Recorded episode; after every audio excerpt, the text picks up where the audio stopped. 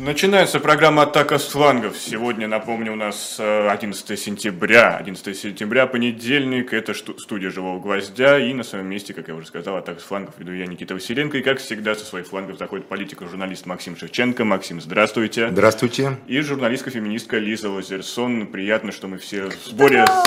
Приветствую всех своих коллег. А, я выдам секрет Полишинеля. Только что Лиза восхваляла Сталина за кадром. Нет, а, не было такого. Да, но это мы оставим за скобками и, может быть, обсудим в следующих эфирах. А Максим фиксировал? Да, да, да, да, тут были такие всякие разговоры. Но... И одобрительно кивал головой. Это, это будет все для премиум подписчиков, о чем тоже мы да. еще сообщим отдельно. Но сейчас, на, если смотреть федеральные какие-то выпуски новостей, в центре внимания результаты выборов. А для меня выборы прошли вообще незаметными, после вкусия нулевое. А какое у вас, коллеги? Максим? Чего результаты? Вот именно. Результаты незаметны, после вкусия нулевое. Что это было вообще? Нет, для меня единственное, я хочу поздравить Валентина Олеговича Коновалова, достойнейшего, достойнейшего человека. Зюганова нет, мне не с чем поздравлять. Он простоял около шикарных бутиков на Тверской, нарисованный Леня Зюганов напротив гостиницы «Националь». А там не осталось же бутиков и на, или и остались, и, на, и напротив Рицы. Я не знаю, по-моему, там Боско Дичелет же был. Вам, вам лучше знать, вам лучше знать. Да, может быть. Ну, в общем, вот именно в этом самом шикарном месте он как раз и стоял нарисованным Леонид Зюганов, поэтому я его поздравляю, место было отлично выбрано. Простоял хорошо. А Валентин Коновалов, мне кажется, достойно Э, несмотря на совершенно чудовищную хамскую просто кампанию, которую против нее вели политехнологи из Москвы, я уверен, что это не была позиция даже Старой площади, поскольку я знаю, что Путин относится к Коновалову ну, как к достойному, нормальному человеку, который э, и исполняет хорошо, даже на хорошо с плюсом, наверное, свою вот работу нашел там, как говорится, взаимодействует с э, крупными компаниями и 64%. Несмотря на то, что власть была против него, это отличный результат. Но это единственное место в стране, где были выборы до того момента, пока его оппонент из «Единой России» не заболел тяжело. Есть подозрение, что он так тяжело заболел, когда понял, что ему ничего не светит. И чтобы как бы партия власти не несла катастрофическое поражение, на которое этот сокол как бы летел, сломя голову, у, у него нашли острый перитонит. Вот. А все остальное, как говорится, никаких выборов не было выборов не было. Лиза, согласна? А, я вообще узнала, что у нас, оказывается, в 85 регионах проводились выборы. Я не 85? Знаю, это... Я даже этой цифры не я, я это у Михаила Светова, иногента, угу. узнала, и я тоже была потрясена. То есть мы за этим не следим. Там были разного формата выбора. Там где-то там ЗАГС собрания депутатов, где-то губернаторские. А, вот. И это, конечно, ну, любопытно, что мы все это просмотрели. А, и я хочу просто вам напомнить, что, друзья мои, у нас же выборы тоже не одним днем в этом году году э, осуществлялись, и там такое, и наблюдение тоже странным образом проводилось. И вот Анатолий Несмеян напомнил нам, что это вообще-то было введено ради ковида но про это все забыли. Эта мера была введена как бы как чрезвычайная, чтобы люди могли там... Ну, ковид а, продолжается. А, ну, Просто у ковида бывают разные, мероприятия разные думала, формы. У нас я... политический ковид и, и политический ну, ковид, как я говорится... думала, что Владимир Путин а вакцины еще не изобрели от политического ковида, Максим а? Леонидович. От э, политического ковида вакцина не запретена. Она только от традиционного... Она, Нет, она, она, она разбилась о Луну Нет, почему? Она изобретена. Она изобретена упоминавшимися великими врачами Лениным и Сталиным, который вот упоминал Лиза. Это единственная вакцина, от политического ковида, которую знает история. И вакцина вполне действенная. Я еще, наверное, следил за выборами во Владимирской области, потому что для, для меня она как бы да. не чужая. Не чужая и там был совершенно смешной такой случай. Товарищи как бы прислали, э, там есть очень из, такая хорошая издание «Молодой чеснок» называется. Оно буквально несколько лет назад создали. Э, ребята запустили, оно пользуется уже очень большим уважением в Владимирской области. Они зафиксировали, как в, значит, в электронном голосовании депутата от КПРФ записали как депутата от «Справедливой России». То есть там было два депутата от «Справедливой России», и когда коммунисты попросили поменять, ну, ну ошибка, отказывались. То есть они поняли, что это не случайная ошибка, а это сознательно просто сделали. То есть я к чему это говорю, что на самом деле вот вы говорите выборы. Смотрите, вот все эти огромные политехнологические политические мероприятия, которые власть имитирует, все эти Минченки консалтинги всякие, все эти семинары и все эти консалтинговые какие-то факультативные мероприятия, которые там какие-то лидеры России, не лидеры России проводят бесконечно, да, все это на самом деле к выборам обнуляется, и все технологии сводятся к простому удару ногой в пах, потом с забиванием ногами упавшего оппонента. Как говорится, ну, поленом, поленом по лицу. Это, и было, это было не для этого. Вот все миллиарды, все миллиарды, все миллиарды, которые они пожирают, эти банды политтехнологов, вот я эти спросить, а где распил бабла в этой формуле? Вы не а, вот, а вот в Хакасии что, не распил бабла был? Там одни политтехнологи против других, какие-то странные... И когда они поняли, когда они поняли, что они ничего не могут добиться на самом ну, деле, ну, когда они поняли, что народ за Коновалова, за порядочного, честного, замечательного человека, местного хакасса, понимаете, э, то тогда они, как говорится, заболели. То есть вот это вот их ну, уровень, ладно, вот это их уровень, вот это их уровень, это их уровень. Все их огромные разговоры, консалтинги и мероприятия сходятся просто в конечном итоге в одной точке. Фальсификации бюллетеней, фальсификации подсчета голосов, в недопуске до выборов, снятие оппозиционного опасного кандидата и так далее, и так далее, и так далее. Поэтому, ну, что мы обсуждаем? Ну, и главная, главная новость, что Зюганов э, получил 8% за счет того, что ему повезло родиться с такой фамилией просто. Нет, люди ему повезло ошибались. работать у Сергея Семеновича Собянина. Мне кажется, люди у которого он фактически, фактически в, в свое время Елена Шувалова уже рассказывала, как они там зарплату получают там и так далее, э, депутаты значит, Мосгордумы, которые как бы там, да, ну просто как бы все, тут проблем никаких нету. Mm-hmm. Ну, давайте тогда перейдем к другой новости, которая сейчас активно обсуждается с сегодняшнего дня в интернете. В Москве это понятно, зачем было. Потому что понятно, задача Москве, была да. следующая, чтобы Леонид Зюганов получил второе место, возглавил Московский комитет КПРФ, чтобы исключить потом со стороны оппозиционной КПРФ, в головах которые бродят Ленин и Сталин и там и так далее, понимаете, многое добить как бы... Рашкинский призыв. Добить Рашкинский, чтобы не было потом никаких, э, как говорится, не э, доразумений, никаких случайностей в какой-то момент для Сергея Семеновича, например. Никаких Лобановых там не было, не было там какого-нибудь разговора Рашкина с Навальным, как это было, или что-нибудь такое. Вот будет Леонид Зюганов, и все будет под контролем. А, кстати, куда сейчас делся Рашкин? Кто-нибудь знает его судьбу? Вот Лиза, все-таки твой земляк, Саратовской области. Я думаю, на лосей охотится. Там лосей много, как раз сейчас сезон начался.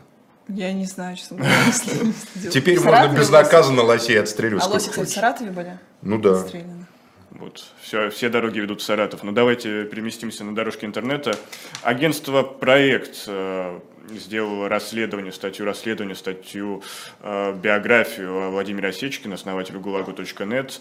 И есть много вопросов к Владимиру Осечкину. Максим. У меня нет вопросов, я не обсуждаю э, сплетни, я не могу это обсуждать, потому что так, ну я не знаю, как, как, как я могу обсуждать биографию Владимира Осечкина, который сделал какой-то еще проект. Но они с ним общались. Ну я не хочу это обсуждать. Я считаю, что это неправильно, нечестно это, это спрашиваете об этом Владимира Осечкина. Почему я должен обсуждать Владимира Осечкина, тем более, которым я сталкивался лично, знаю, когда я был членом Совета по правам человека при президенте, понимаете? Я должен человека за глаза в его отсутствие обсуждать. Сделали его биографию. Тогда по-другому, зачем это сейчас? Зачем это сейчас опубликовано? Я не читал, я не знаю зачем. Я даже не понимаю, что там опубликовано, и, честно говоря, не очень хочу читать. Лиза? Я, мне вот интересна позиция Максима, потому что, ну, это странно. Есть журналисты, есть журналисты-расследователи издания «Проект», которые делали биографические такие Слушайте, портреты. Осечкин это что? Осечкин это что? Президент или какой-то властный депутат? Ну, а Осечкин оппозиционер, власть, живущий, живущий за границей политэмигрант. Что такое власть? Вот у человека огромная аудитория.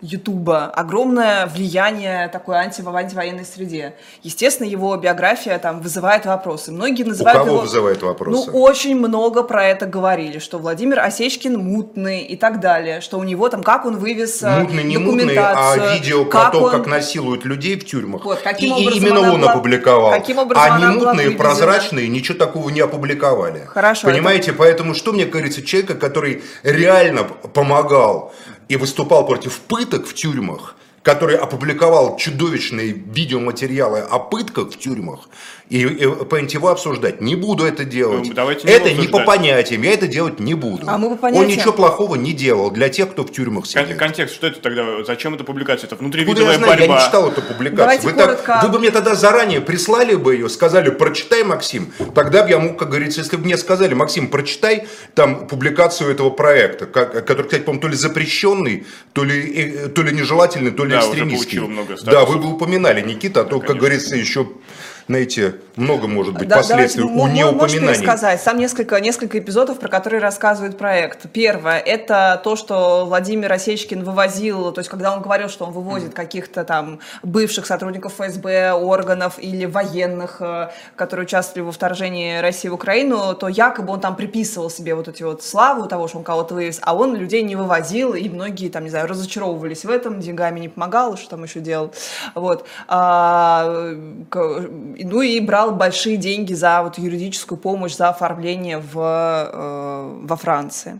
Что еще там было, Никита? Есть то, что меня задело, это было неоднократно, что Владимир Осечкин много обвинял людей в том, что они подментованы, сотрудничают с ФСБ, в том числе многих наших коллег, и вот э, Ева Меркачева, например, сейчас Ева, Ева Меркачева там обвинял не только Владимира Осечкина. Да, ну, например, а я еще могу привести с десяток адвокатов, примеров, которые ее обвиняли в том же самом, Еву Меркачеву. Ольга Романова, там список обширный. Ольга Романова. То есть вы просто сводите счет с Владимиром Осечкиным Нет, и хотите, чтобы я участвовал в этом Нет, сведении мы, мы счета? Хотим... Ну, как...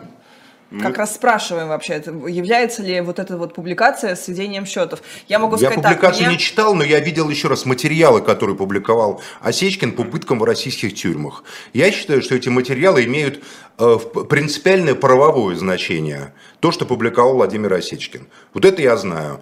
А кто там подментованный, кто там не подментованный, жизнь покажет. Ну, вы знаете, вот э, странно, странно э, как-то обвинять проект в том, что они пытаются выяснить, что стоит, как бы, я не обвиняю чем является проект. Владимир Осечкин, а Владимир Осечкин действительно я сам не обвиняю вот проект, я просто говорю, что странно обсуждать кто... Владимира Осечкина. Давайте до его в эфир выведем. А он сейчас стримит у себя на да, канале. Вот, ну, я не знаю, но мне странно обсуждать человека вот так вот в его отсутствии, понимаете, тем более, еще раз говорю, не какого-то политика, который является символической фигурой, номинальной, а обсуждать его человека, то есть, и вы еще сейчас так ставите вопрос, то я понимаю, что он задел каких-то там тех, кто вам нравится, там Меркачева или Роману, мне не нравится ни одна, ни другая, Почему кстати, нравится? честно скажу. Речь идет про какую, какие-то связи. Если, если этих доказательств нет, как в случае с Ольгой Романовой, у Осечкина доказательств не было, и он говорил о том, Мать что... Терезу тронул наших тюрем, а, Ольгу а мы, Романову, а мы мать Терезу сидящая Россия, аминь. Проект. Забудьте вообще, все. О а боже, проект? Володя, что ты сделал? Так вы так, Кого ты задел? Так вы то же самое про Осечкина говорите. Я О это боже, не говорю. Я не говорю это, я говорю, что я не читал ваше расследование. И вы уже 10 минут заставляете меня обсуждать то, что я не читал. Но я знаю Осечкина, хоть он является запрещенным в России там и так далее. В тот момент, когда я был членом Совета вот при, по правам человека, и он тоже работал еще в России был. И могу сказать, что это был человек, который, во-первых, в СИЗО сидел до этого, понимаете, по обвинению там и так далее. И его позиция по нарушению прав заключенных была абсолютно правильная. Абсолютно правильная в России. Вот это я знаю про него. Ну, что он за всех заступался. Я, я могу... И из-за уголовников, из, и за тех, и за политических, и так далее. А что там было дальше, когда он эмигрировал, уехал, это я не знаю. Ну вот хорошо, сейчас журналисты просто имеют право делать журналистскую работу в адрес любых людей? Или Конечно, нет? имеют, пожалуйста. Да, то есть, да. Э, если обсуждать в этом контексте, то есть, э, если для журналистики в данный момент в контексте специальной военной операции, она же война, э, неприкасаемой сейчас? Кого журналисты не имеют права трогать. Что я так понимаю, что проект сейчас действует не на территории России, не а за границей. России. То есть получается, что мы обсуждаем, сидя в Москве, как какие-то группы иммигрантов друг с другом э, друг другу горло перегрызают и сводят ну, друг с другом счеты. Обсуждают... Нам больше нечего обсудить, это, это вот правда на самом деле. Российская интернет-аудитория... А в России выборы зато, Максим, можем выборы пообсуждать. Ну тоже был странный, честно говоря, вопрос, так Нет, зайти хорошо, с выборов. смотрите, смотрите, я вот что я хочу сказать, я просто защищаю право проекта писать э, такие расследования, расследование. Я что меня, что меня там смутило в конкретном расследовании, они приводили в пример э, вот эти вот истории людей, которые жалуются mm-hmm. на то, что Осечкин пообещал, а не вывез, например, или обманул, там вот что-то в этом духе. При этом была одна среди них история, где человек, ну, очевидно, говорил, что да, он мне помогал, и он мне помог. Mm-hmm. И при этом заголовок звучал так. «Э, люди, которых Осечкин кавычки, эвакуировал. Притом, ну, как минимум одного он там подтвержденно эвакуировал. Это было странно. Это очень такая позиция, ну, как сказать, тебя мордой проводят... Ст-. Статья была предвзятой? Э, нет, не считаю. Я считаю, что в ней, конечно, однозначно есть э, так, такой, как, как, в, знаешь, tone of voice. Tone of voice такой, что Осечкин мошенник. Тронули наших девочек. Осечкин... Еву Меркачеву и Ольгу Романову. Что Осечкин вводит людей в заблуждение, что, что у него какие-то странные, там, не знаю, вот эти вот э, паранойи на тему того, mm-hmm. что все подментованные все сотрудники ФСБ, что он не, не сфальсифицировал свое, что он там якобы описывал, что он сфальсифицировал, в частности, э, покушение. Помните, о котором он говорил в эфире с Латыниной? Оказалось, что все не так, и Франция сказала, что это пули были резиновые, которые там были найдены, и там что-то он утаивал. В общем, да, но пули-то были. Вот. Но я не про это хочу сказать. Я хочу сказать, что, вы знаете, вот давайте тоже зафиксируем, что проект издания, которое делало огромные расследования, запрещенные в России, про, как, э, хотел сказать, как Свету Курицыну, но не Свету Курицыну, а Светлану Кривоногих, конечно же. Про Светлану Кривоногих, про каких-то там э, э, генералов ФСБ, про там Шойгу. Ну, в общем, это были какие-то первые лица, чиновники. Почему сейчас появилась необходимость делать расследование про как бы человека из своего антивоенного лагеря это тоже вот большой вопрос. Наверное, потому, то есть это просто стоит об этом подумать, наверное, потому что политическое поле в России, оно вот как выборы, да, как бы вот, угу. знаете, вот прямая Потому что, как пел один советский бард, а плюшек всегда не хватает на всех. Поэтому все там друг про друга, как говорится, и делают расследование. Ну, вопросы, которые ты, Лиза, задала, их надо, конечно, предоставить автору статьи Катя Аренина. Она уже дает разные интервью на эту тему, в том числе отвечает на эти вопросы. И я думаю, в Ютьюбе наши зрители могут это все найти. Но давайте тогда вернемся в Москву. И сегодня очень важный символический был э, день э, службы внешней разведки. Они во дворе открыли реплику того самого памятника Дзержинскому. Лично Сергей Нарышкин поучаствовал. И вот что, в чем символизм этого возвращения Дзержинского? Да, что, если он что, что в этом плохого, Максим Иванович, это хорошо? Господин Нарышкин Дзержинского в Москву. Это не хорошо, не плохо. Это, мне кажется, во дворе, где каждый вечер все играл радиола, как пела Куджава, тот же самый, да, э, открыли памятник э, Дзержинскому. Я просто не знаю, это не хорошо, не плохо. Это а, очевидно, служба внешней разведки уважает Феликса Ивановича Дзержинского, которого есть реально за что уважать. Человек, он был исключительный, э, удивительный, по многим параметрам замечательный, безупречный, честный. И, в общем, искренне э, служил и революции, и э, своей советской родине. Умер на своем посту. Спас много детей беспризорных организовал эффективные службы внутренней контрразведки и внешней разведки. Э, провели они ряд еще при его жизни успешнейших операций по заманиванию там сюда лидеров либеральной оппозиции, там эсеров, Савенкова и все такое прочее.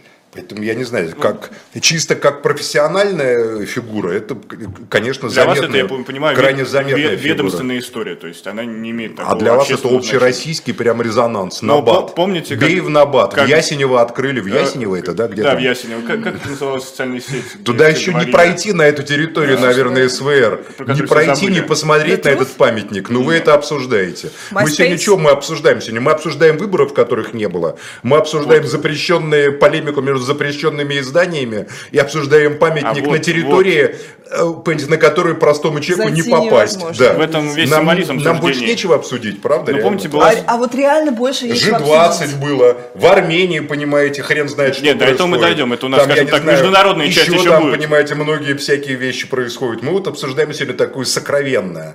Ну, осень Осень, как говорится, время тайны. А, да даже не в этом дело. Помните, году 19-м ведь было голосование в активном гражданине, кого поставить на Лубянку, Дзержинского или Невского. И Собянин тогда его приостановил, потому что боялся раскола общественного. А вот сейчас мы видим, что этот памятник э, возвращается. Единственное, между... возвращается а, на закрытую территорию. Слушай, интересно, то есть был раскол между условными такими националистами, э, так, патриотами и коммунистами-патриотами. Ну тогда правильно? это прям очень а сейчас довольно это, жестко А, а раскалывать было нельзя, потому что Подождите, все они а... пошли воевать в Украину. Дзержинский был интернационалист-патриот. Он не националист и не коммунист, он был интернационалист-патриот. Он был польский вот шляхтич, э, польский шляхтич родом с территории Беларуси, понимаете, а из э, такого бедного, но благородного дворянского польского рода, который всю свою жизнь отдал революции. Э, мне просто кажется, что странным вот в этом эпизоде мне показалось только то, что они не взяли готовый памятник, который в последнее время, когда я увидела, лежал в музеоне. Пишут, что он стоял в музеоне. Я просто не понимаю, надо было этот памятник поставить, где находится польское посольство. Надо вот перед польским посольством этот памятник и было поставить. Оно, Там, наверное, в скверике перед польским, вряд ли оно уехало. Вот в скверике перед польским посольством отлично смотрелся памятник Феликсу Эдмундовичу Дзержинскому, который бы еще, как говорится, заглядывал бы через стены этого посольства на его территорию.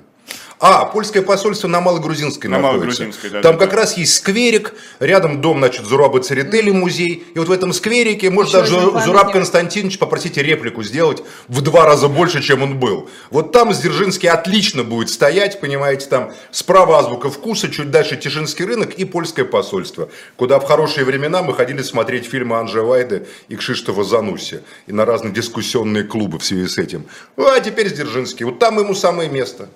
Ключевая фраза была «хорошие времена», как мне показалось. Нет, мне просто кажется, что не, не в том факт, что как бы мы такие новости отсутствующие, mm. неважные обсуждаем, а в том, что действительно, как бы чему удивляться памятнику Дзержинскому, когда у нас вот швабры, mm. да, вот то, что Осечкин все mm. предъявлял, мы все это видели, все это наблюдали. А почему Дзержинский? Должны... Дзержинский бы грохнул тех, кто пытал вот швабрами. Ну, а они поверьте. себе вешают в кабинетах портреты, Он расстрелял бы их быстро, они бы те, кто так пытал у людей, да, в а ЧК в Советском это... Союзе в ЧК не пытали Нет, людей. в ЧК во время гражданской была... войны, военного коммунизма всякое. Там был протокол, Максим Но первые расстрелянные, первые расстрелянные когда Сдержинский вел смертную казнь, были именно чекисты, которые злоупотребляли не, э, как говорить, это было еще зимой 18 -го года, первые были а, кстати, приговоренные. там сняли начальников всего. Чекисты, которые так злоупотребляли, которые били людей на допросах, mm. которые обворовывали людей. Поэтому я вас уверяю, что такого при Сдержинском бы не было.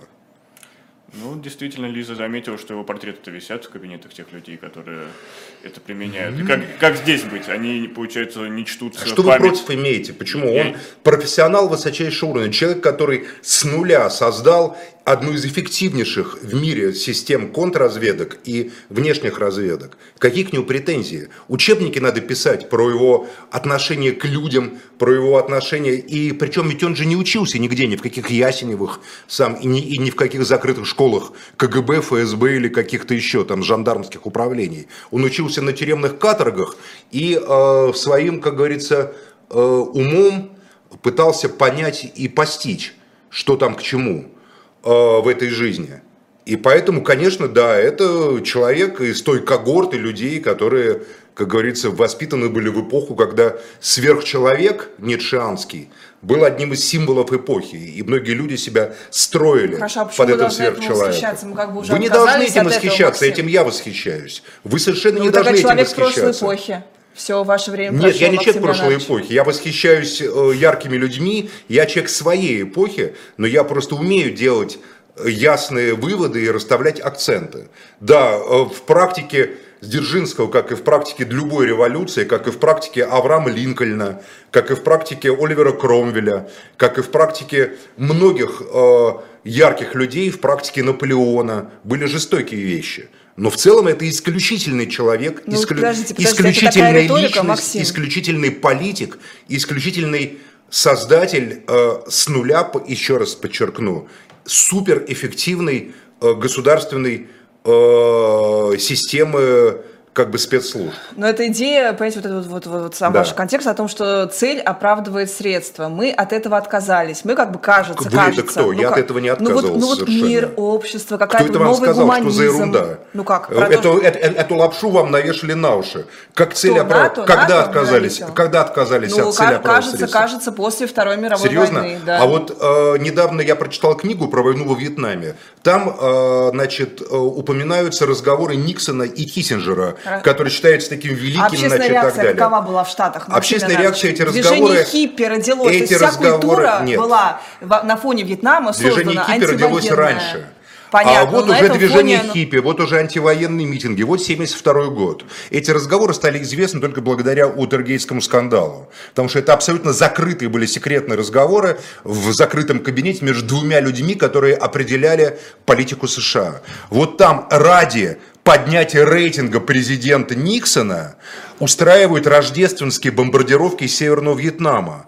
Э, бомбардировки Ханоя, которые не бомбили ни, ни Линдон Джонсон, никто не бомбил до него. Только ради одного. Там погибли тысячи людей и было сбито порядка 16 Б-52, то есть погибли еще, значит, умножьте на 8 или там на 12, но если еще там сотни американцев, как минимум, или попало в плен к вьетнамцам жестокий, либо погибло. Только ради того, чтобы поднять рейтинг президента Никсона. И это успешно осуществляется. Американское общество приветствовало бомбардировки Северного Вьетнама, и рейтинг президента пошел вверх. Сколько Ему это было, было важно. И вы говорите, что цель не оправдывает средства. Э, Югославия, да, понимаете, Югославия, то, что мы наблюдали. Да цель оправдывает средства, это Хорошо. суть политики. Да нет, Максим, ну мы же Не все верьте кричим, глупостям, Максим, когда вам говорят, мы, что это не так. Не мы верьте. Все, мы все как бы кричим, вот весь мир, вся гуманитарная идея была основана на том, что все это плохо. Давайте так, все, что все говорит... мы минус один Максим Шевченко. Хорошо. Я не кричу. Я считаю, что считаете, цель оправдывает то, средства. То есть Америка правильно бомбила Югославию? Нет, Америка неправильно бомбила никого. А, Вьетнам, а рождественские бомбардировки Вьетнама? Тоже неправильно. А в чем, Но это потому что я считаю, нет, э, ну, ну потому что их цель оправдывало средства, которые они, которые они применяли для этого. Их цель повышение рейтинга оправдывала средства. Вся политика на этом построена. И когда вам говорят, что это якобы больше этого нету, не верьте этому. Хорошо, Лиза, это вас вошло, обманывают. Максим, это вошло, вошло в историю как вообще са- самые главные ошибки и просчеты Лиза, это просто ловешили на уши ну мещанам. Как? Это культура, мещанам, да не будьте мещанкой. Какая культура? Все, меня, уже режиссер так смотрит, типа, Лиза, не оби. В политике цель оправдывает средства. Это заповедь Макиавелли. И, и иначе власть не будет властью. Власть всегда, просто цели должны быть адекватные. Цель может быть повышение рейтинга президента, а может быть цель социальная модернизация сотен миллионов униженных и оскорбленных. Превращение детей неграмотных крестьян в летчиков, инженеров, э, ученых, там, не знаю, современных людей. Это тоже цель. Цель, смотря какая цель.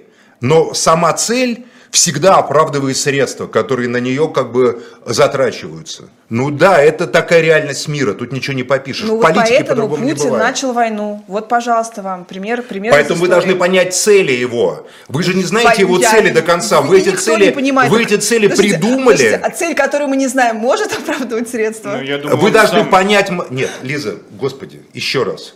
Вы весь мир я прекрасно это понимаю. Вы умная, красивая женщина, прекрасная мама и так далее. Поэтому, естественно, вы себя ставите в центр мира. Но у меня для вас новость. Вы при всем при том, что вы, естественно, для себя центр мира, вы не центр мира, к сожалению, Лиза. Потому что еще, да как говорится, есть другие люди, которые ставят другие задачи. Угу. С вашей моральной точки зрения, вы совершенно правильно говорите. Данная цель война, власть, властолюбие, укрепление власти не может оправдывать никакие средства, которые на нее затрачены. Даже слезинка ребенка одна не оправдывает властолюбие. Но теперь поставьте себя на место тех, кто к этой власти стремится. Мы же описываем с вами реальность. Хорошо. Моральные оценки мы им дали, Максим они жестокие. Какая, какая они цель? жестокие. Какая цель была, которая власть, оправдывает... А, власть. Для них цель власть. Власть. Власть. Ну, власть, власть. получается здесь и цель, и средство. Власть это средство, когда ты ее достигаешь. Тогда она средство. А когда ты к ней стремишься, то а она когда цель. сохраняешь ее или там приумножаешь Ребят, рейтинг? мы о чем ну, у нас началась, да, явная демагогия, поэтому это повод сделать небольшую Нет, у нас паузу. начался явный у урок логики. А, а, а, кстати, мне помешает. Мне кажется, это даже класса. отдельно, отдельно нужно, потому что действительно а, таких уроков не хватает. Не хватает. Я не говорю про нашу аудиторию. Наша аудитория прекрасно логические, абстрактные, критические мыслят, но а, многим, многим все-таки этот урок бы не помешал. А пока действительно рекламная пауза. Максим Шевченко, Лиза Вазерсон, Никита Василенко. Скоро вернемся. Живой гвоздь остается в Москве и ежедневно освещает для вас новостную повестку. Мы собираем для вас самые яркие мнения политологов, экономистов и деятелей искусства, чтобы вы всегда могли увидеть ситуацию в мире с разных сторон. Поддержите нас в это непростое время, чтобы мы могли развиваться и дальше. Как это сделать? Переходите по ссылке под трансляцией или воспользуйтесь QR-кодом, чтобы оставить свой донат. Это значительно либористичнее, чем у либористов, либеральнее, чем у либералов, коммунистичнее, чем у коммунистов. То есть я не знаю, сколько людей выехало, но я знаю, сколько они влезли. Вообще это очень неприятно смотреть. Через 200 лет все будет то же самое, а через год может все поменяться. Это цифра, на которую не сбалансировать бюджет не удавалось, в общем, пока еще никому. В этой кстати, нет ничего страшного, кроме того, что это все вранье. Я понимаю, что красивая молодая девушка стесняется читать, что прямо написано в вопросе. Я даже тоже стесняюсь читать, что там написано, но я перескажу подробнее. Каждую неделю мы будем выходить в эфир 20 часов по Москве, 18 часов по Лондону. Продолжается программа «Атака слангов». Максим Шевченко, Лиза Вазерсон, Никита Василенко. Напомню, пожалуйста, поставьте лайк, поделитесь этой трансляцией с друзьями и зайдите в наш магазин shop.diletant.media, где доступен разный мерч, в том числе футболки «Будем наблюдать» для фанатов Венедиктова и Бутмана, вот прям лично для фанатов. И футболка «Я не иностранный агент», и там, там тоже, конечно, приглашаем, берите, пока, пока дают, как говорится. А там уже посмотрим. Но давайте переместимся куда? В Армению, Максим, вы упоминали Армению как такую страну, которая совершает явно демарш в адрес России, или наоборот? Нет, я так не упоминал. Я говорю, не, что просто это, там это, происходит, это я трактую. Там происходит что-то важное, а на выборах в Москве ничего важного не происходит. Да, ну, вот, да, да, да, да, там у нас Потемкин пытался отвалиться, что... От Екатерины. Они, да, да, они хотели лечь просто. Да, они хотели лечь. Да, просто пора Зубова вешать уже. Потемкина, время Потемкина кончилось. Время Потемкина кончилось, да. Около но... Екатер... В постели Екатерины. Да, Зубова еще не дошло. В этом мы временном отрезке сейчас находимся, но в другом временном отрезке находится Армения, которая явно сейчас э, делает какие-то недружественные шаги с точки зрения Российской Федерации, приглашает американцев для учений, э, критикует Марию Захарову, саму Марию Захарову, там просто вообще нелестно в адрес ее вызова. Э, по-моему, спикер над собранием высказался довольно нелестно в адрес официального представителя МИДа, если мне память не изменяет. Но что это происходит? Армения пытается последний раз дать сигнал России, что она ждет помощи, или что это, Максим? Какая Армения ждет помощи от кого, когда... Да, ради помочь, да. Смешной ну, хоть какой-то помощи. Какая-то Армения... ОДКБ а, нас Армения разная, а Армения разная есть. Есть та Армения, которая хочет быть с Россией, а есть, очевидно, та Армения, которая хочет быть с НАТО и с Европейским а, Союзом. А Пашинян с какой Армении? Я думаю, что он, э, судя по его интервью, которое он дал в Италии, по-моему, Ля Република, если память не изменяет, а, он хочет быть с НАТО и с Европейским Союзом. При этом не все так просто. При этом он ведет переговоры активные с Тегераном, с Ираном, потому что без Ирана Армения пропадет. А, он, э, как говорится,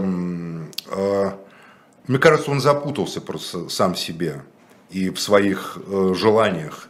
Он э, оказался более наивным человеком, чем э, э, более идеалистическим, наверное, который тоже считает, что в политике какие-то там идеалы что-то такое определяют.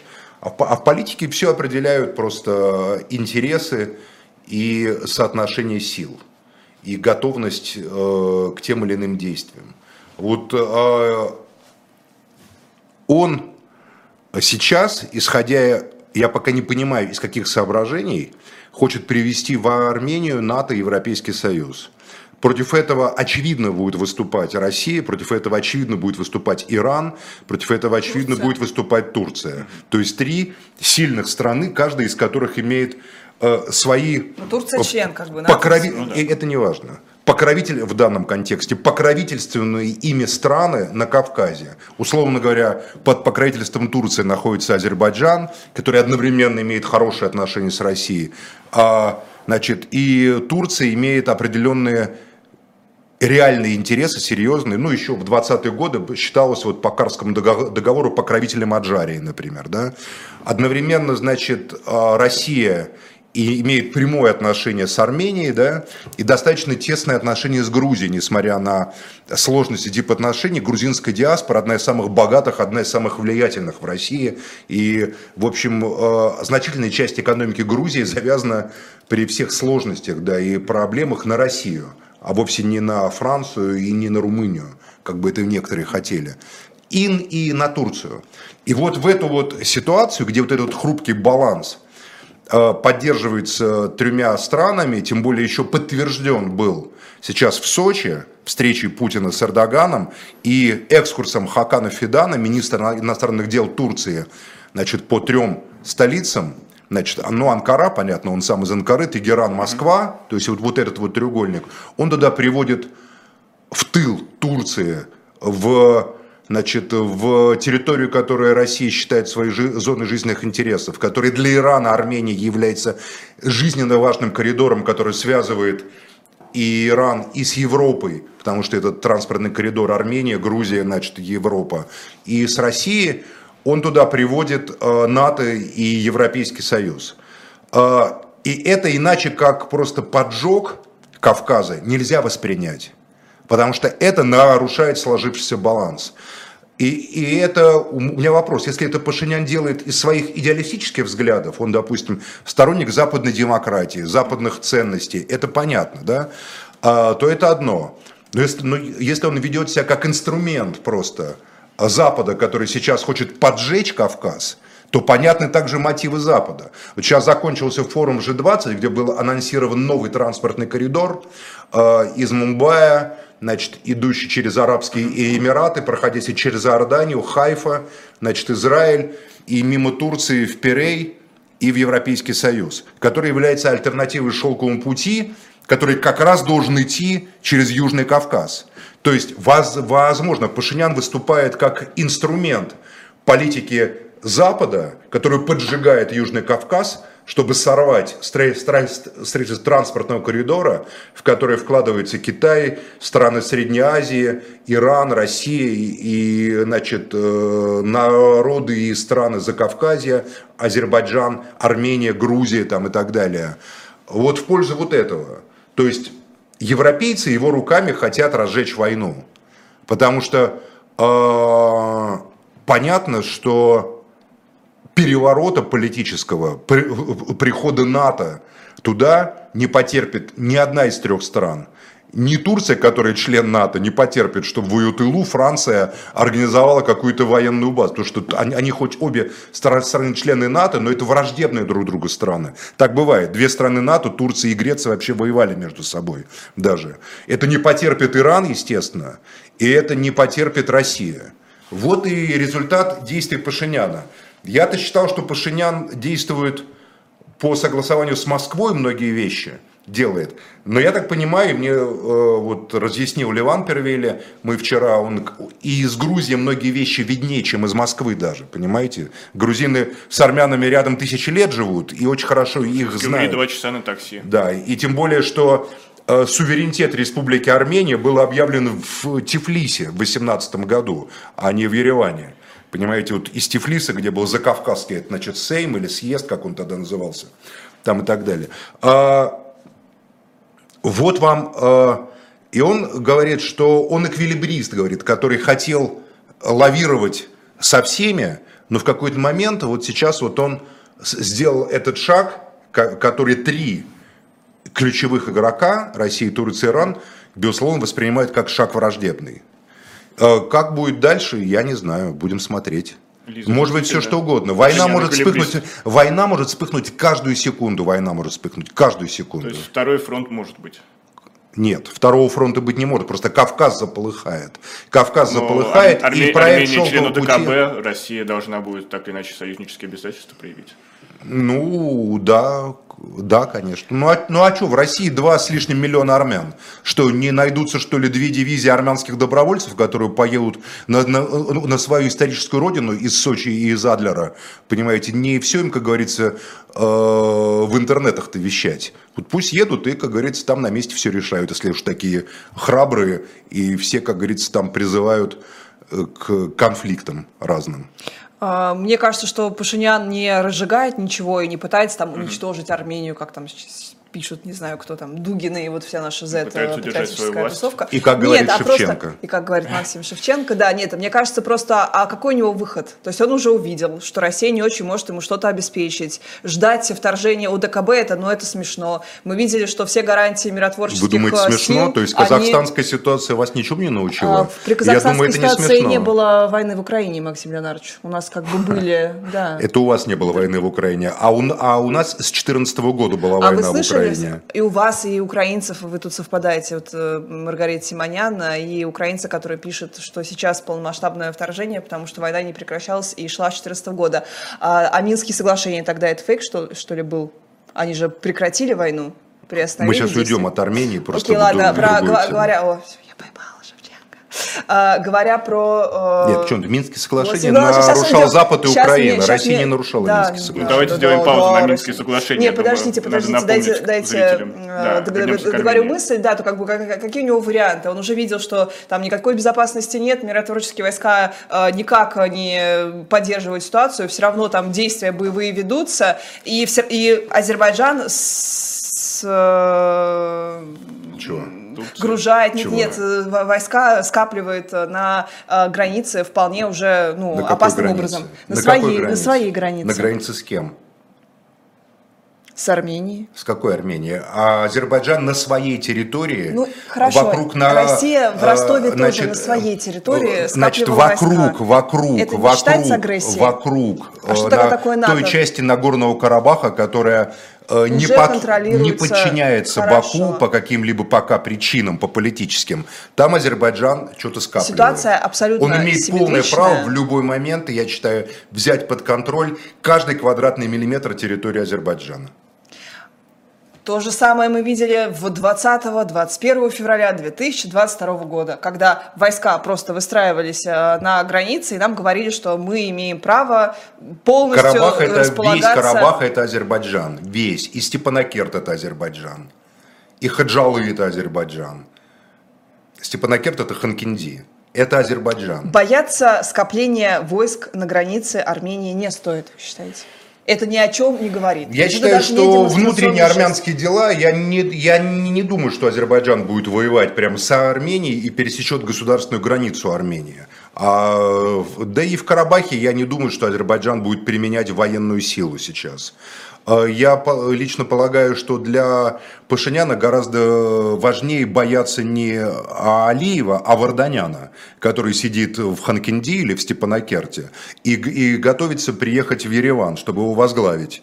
Э, значит, Армению. Вот это для Пашиняна гораздо более серьезная угроза, а уже чем все алиевские танки и все алиевские беспилотники. Я там... думаю, что на самом деле, даже если он снял с себя все полномочия и снимет себя все золотые часы и золотые цепи, которые у него может есть, может нет, я не знаю, прошу не обижаться, значит, уважаемого Рубена, э, но то все равно он останется крайне влиятельным, богатым, лояльным Кремлю, а, и эм, человеком, который имеет очень крепкие позиции в армянстве и в армянском обществе. Вот и все. с Кремлем восстановить отношения, потому что от Кто, российского Варданян? паспорта он отказался. Это, Нет, не это, знаю, а это что как... восстанавливать, когда он человек Кремля? Вот вся его собственность вокруг Кремля. Прям вот объезжаете Кремль, не, недалеко от Александровского сада.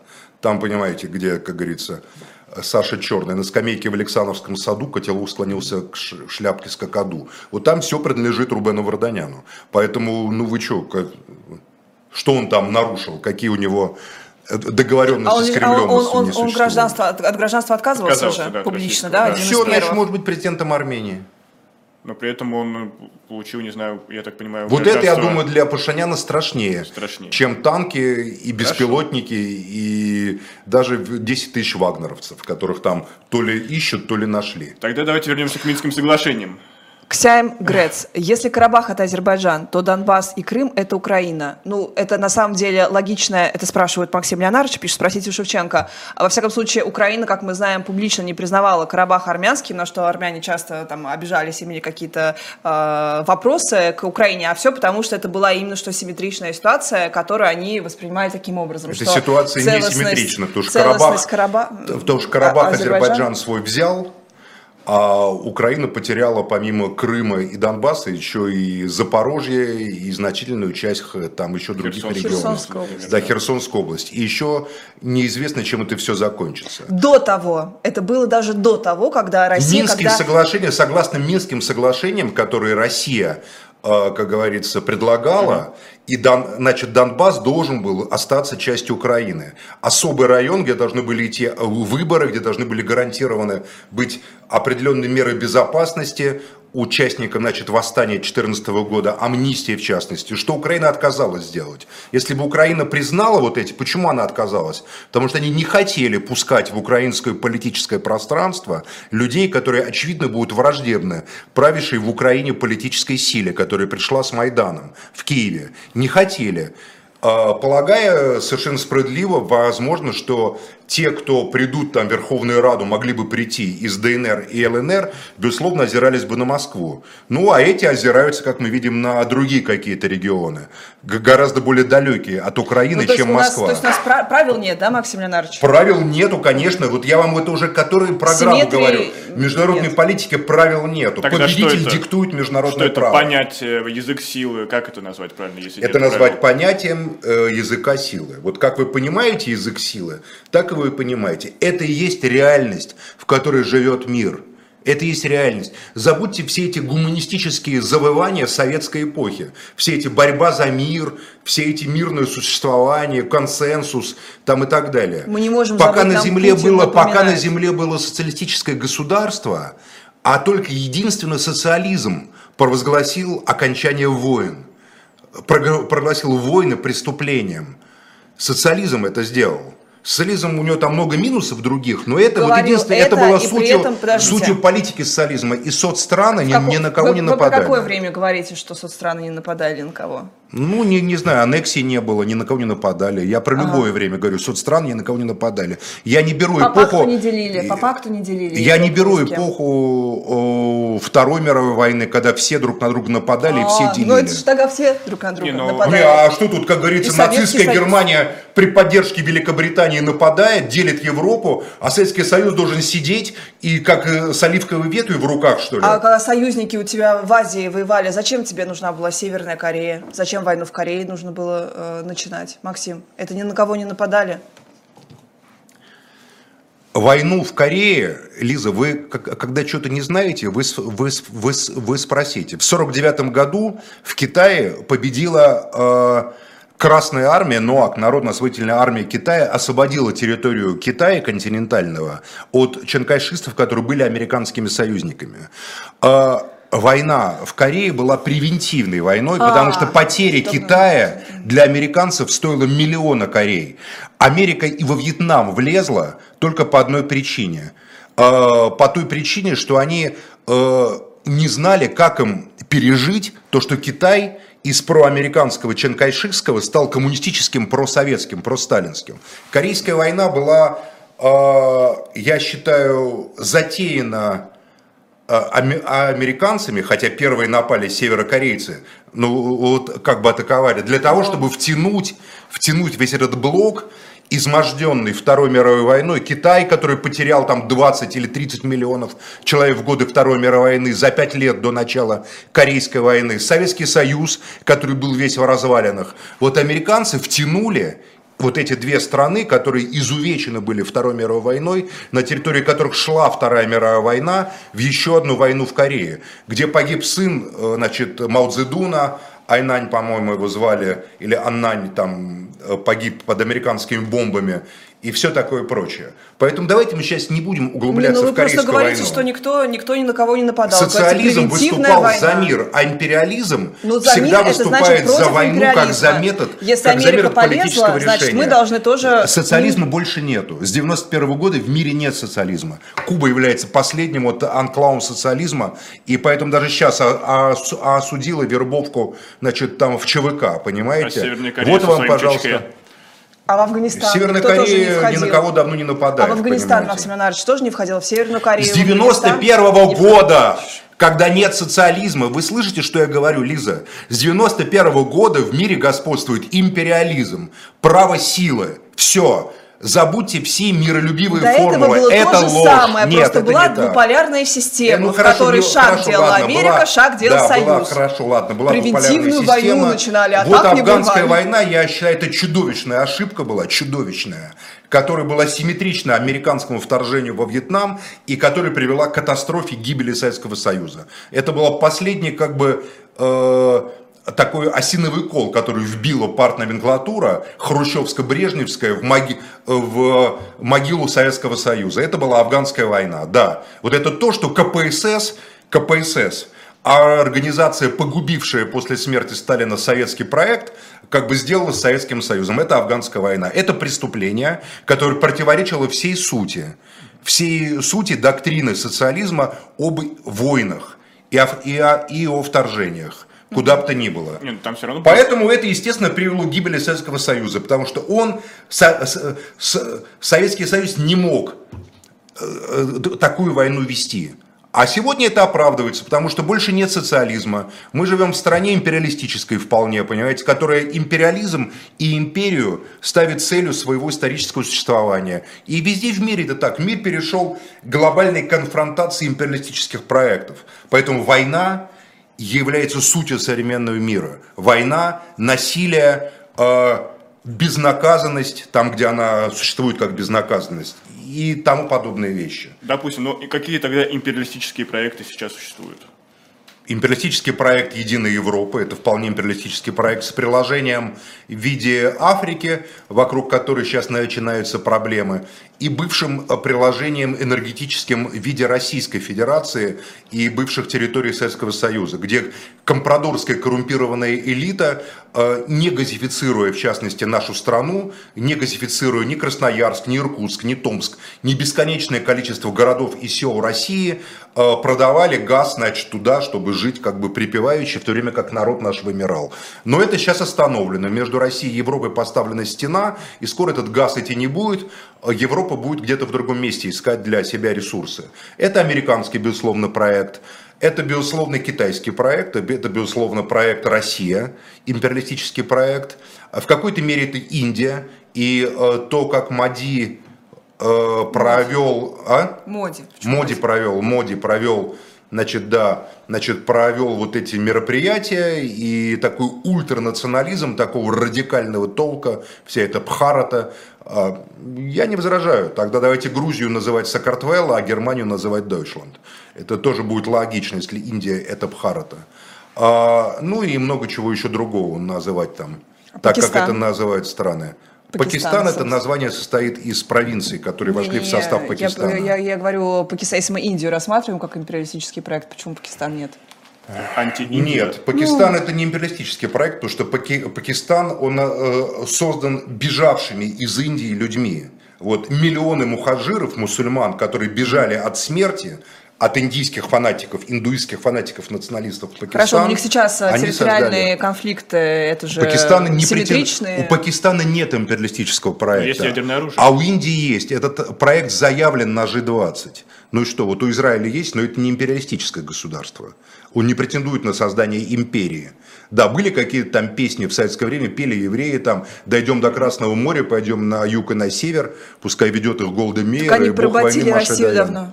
Максим Ленарович? А, Лиза, это я не знаю. Вся Россия, я про это ничего Россия не знаю. Я время. считаю, что нельзя поработить того, кто не хочет быть рабом, понимаете? Поэтому я так не полагаю. А, я просто полагаю... Кто всем руководит-то? Кто принимает где? решения? Где? Смотря В где. России. Путин. Путин? Да.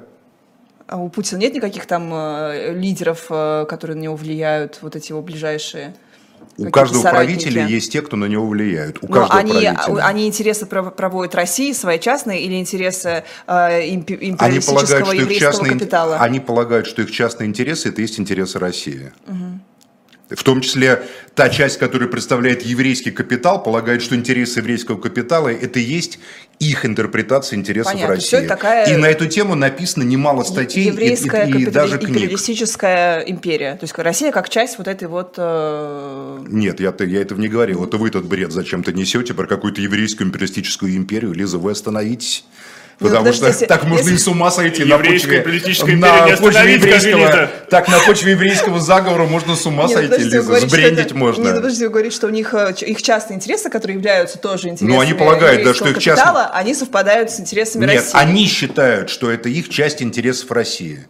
Угу. Понимаете, а, а вот Я есть думала, те, там Россия есть разные группы. Большого, большого есть проекта. разные группы. Еврейская группа, безусловно, есть во власти, но она абсолютно не доминирующая. Она достаточно влиятельная, и она представляет достаточно серьезную э, группу и промышленников, и политиков, и транснациональных э, бизнесменов, а вы считаете, что это не так? Нет, да, да, да, просто. Но просто она не единственная. Правильно. Там есть разные группы, там есть разные группы влияния. Есть группы влияния силовиков, допустим, ФСБшников, есть военные, есть там, э, я не знаю, еще какие-то, которые вышли в основном из разных силовых структур или транснациональных структур. Но еврейская, безусловно, есть. Она влиятельная в России. Я ничего лично против не имею.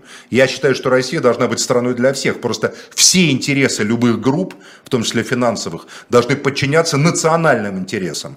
А национальные интересы – это интересы тех, кто тут живет, кто считает эту страну своей интер... единственной, своей единственной родиной, своей единственной родиной, и вот это вот любые интересы любого капитала должны подчиняться этим интересам. Время, время, к сожалению. Максим Шевченко. А время на исходе. Поэтому эти интересы отказываются подчиняться. Все так, все так. Это программа «Так флангов». Увидимся. До новых встреч. Всего доброго.